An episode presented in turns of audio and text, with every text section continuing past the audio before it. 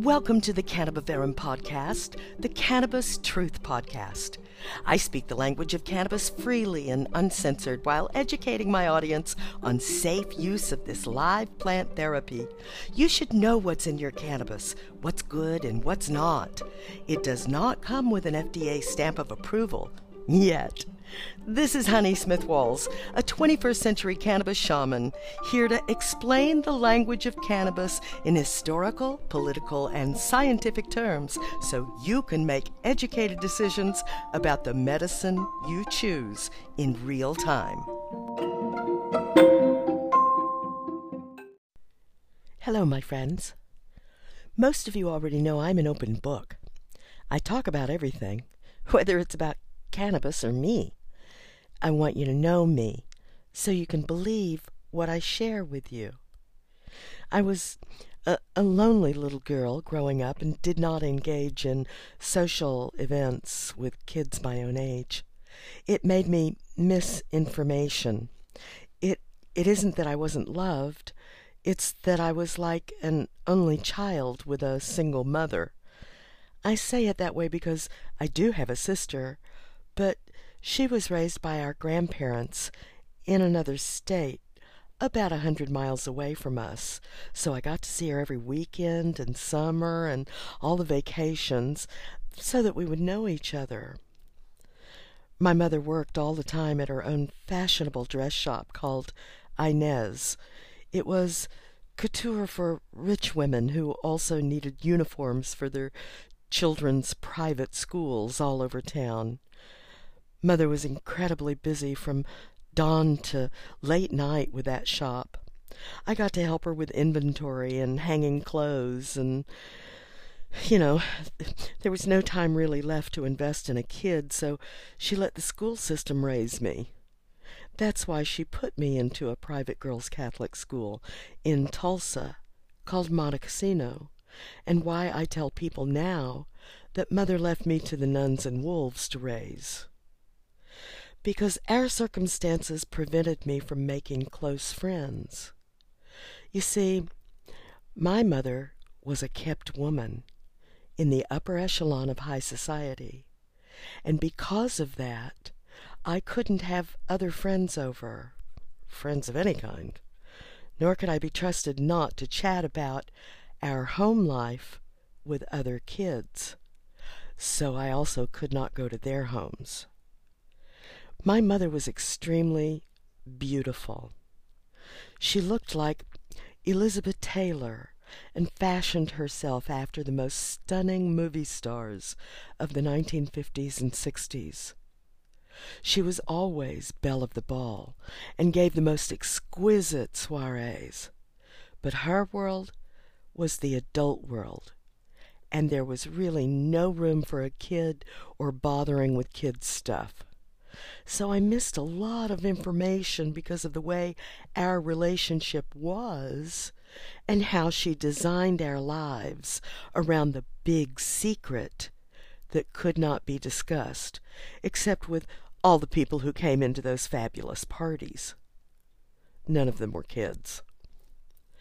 That must be why I question everything, and when I'm told, because that's just the way it is, which does not make sense, I'm usually emboldened to say not any more. I finally found out that there is a reason for everything, and that helps us understand the value of ideas we may not be aware of as it ages. For instance, a lot of people think there's something wrong with cannabis. Otherwise, why would the government give it a Schedule 1 rating that prohibits the use of it? Understanding how that happened opens all kinds of windows of insight that absolutely change your attitude about cannabis. If you don't already understand that the federal rating of cannabis originated from corruption by political hacks and oligarchs, then just visit some of my older pol- uh, podcasts with those kind of titles. That's a rabbit hole of evil we can avoid right now, though. I began this cannabis journey on a personal quest for relief Although at the time when we were prohibited from using it, I became fascinated in why it was helping. Then, when legalization finally caught up, I turned into a one person case study of the effects of cannabis on a variety of old lady issues common to both men and women, like arthritis, high blood pressure, thyroid issues, IBS, and gout. About five years ago, just before Florida went legal, the only cannabis relief you could find was street weed. If you're new to my show, you should know that I preach all street weed is contaminated. I say that fully understanding the plant cannabis what's in it, and how it performs naturally out in the wild. And then I'll tell you that there's never been a death recorded on the planet from cannabis. So, what's the problem? To help you understand where I fit into this industry, I decided to call myself a shaman, a word my dictionary describes as an antiquated term meaning healer, not formally trained, an educated medicine person. Well, I'm not a doctor. I have not had any formal training in how the body performs or its interacting systems. I cannot diagnose any physical or mental or emotional issues because I have not had any training in those fields. I am completely humbled beside these titans of knowledge. I do have a clear picture of one of the biggest dangerous concerns about using cannabis. And it created a platform with my podcast to be the megahorn of hope for new patients learning about this live plant therapy. I also erroneously thought, and here comes the confession, that because I knew more about cannabis than most doctors on the planet, that what I was telling you about cannabis was perfectly all right. Boy, did I get a lesson I'll never forget. Friends, this next information will be the most valuable piece of advice I can give you about cannabis and you should spread this word with complete certainty. So you can imagine my surprise when, after studying this live plant therapy for the past five years from those cannabis doctor scientist titans in this industry, my head got spun around on its axis. I looked just like the girl in The Exorcist after I realized what I had been doing. Oh my gosh. By reading Dr. Dustin Sulak's new book, Handbook of Cannabis for Clinicians Principles and Practices, now I understand. Oh my gosh. Oh my gosh, I'm so embarrassed. Definitively I am so not able to see the whole picture of your cannabis needs. In short, I couldn't see the forest for the trees. For the past five years, I've been studying under some of the most intense scientists in the industry about the chemical constituents in this plant and what all they do, how they originate, what their molecular actions are, what their effects are, how they can benefit, and the amazing new discoveries in seizure control for children, for cancer relief, and so, so, so much more. I was growing more and more excited with the obvious benefits I was learning from the scientists and also feeling relief as a medical marijuana patient myself. That enthusiasm hopefully translates into motivation for you to investigate this live plant therapy. But from now on, it will always come with a warning. Find a qualified cannabis specialist, MD or DO, and make your most current medical records available to them, along with your list of complaints and medications. That's it. It's that easy. I, I can't I can't diagnose for you. Only the doctors can diagnose your complaints through appropriate testing.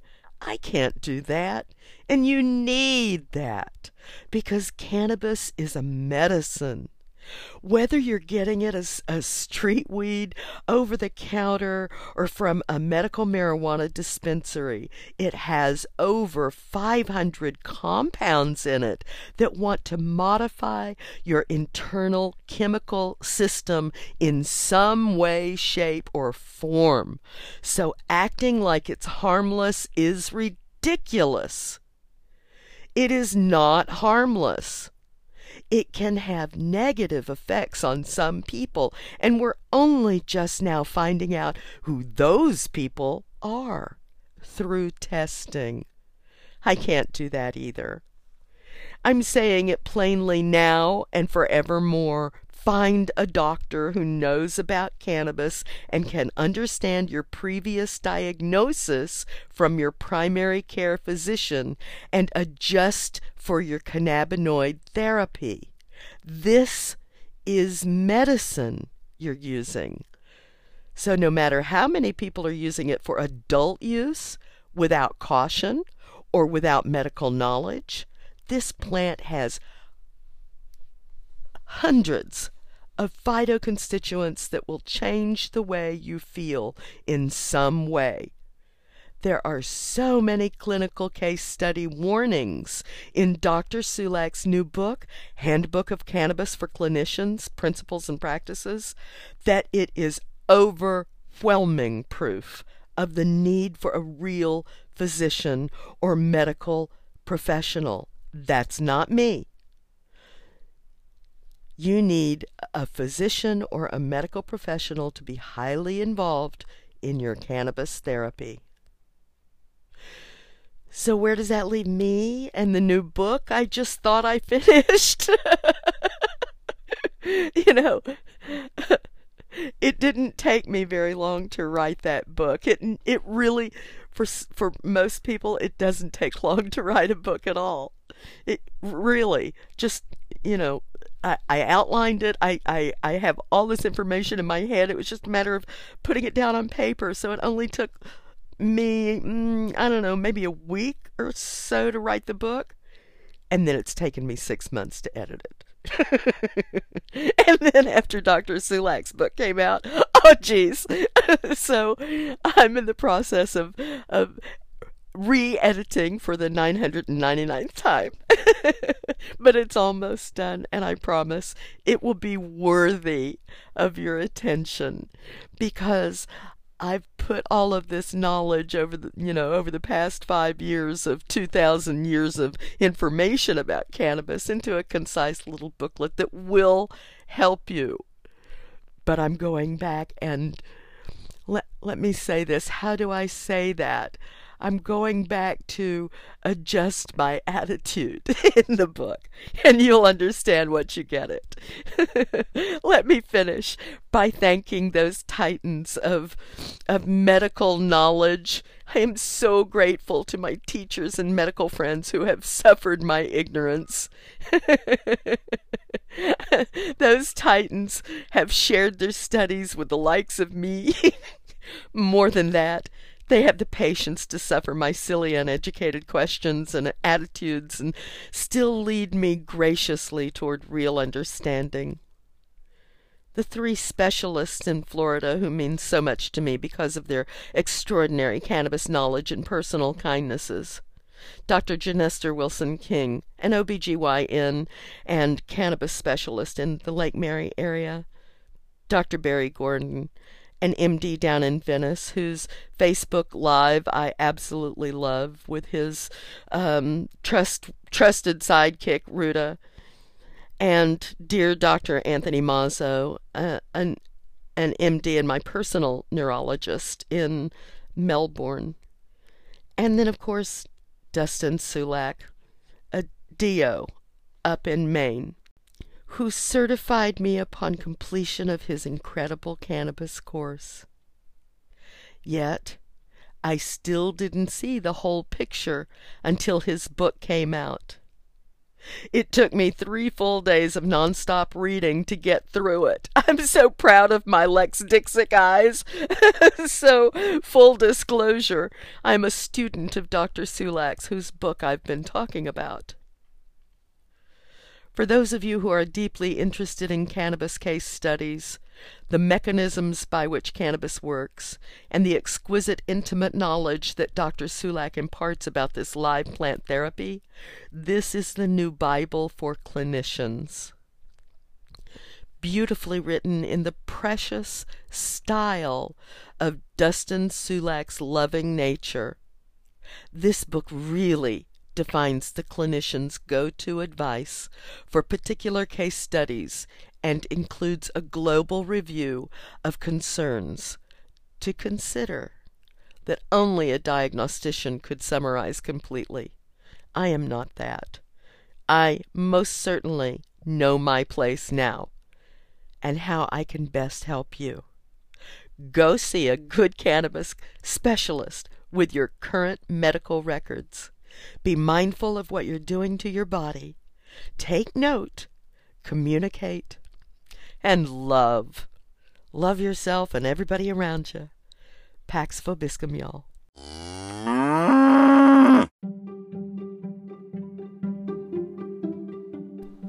You've been listening to another Cannabaverum podcast with 21st century cannabis shaman Honey Smith Walls about the importance of using safe hemp and marijuana products. Unless otherwise proven by a reputable third party lab test, please be advised that all street weed is contaminated.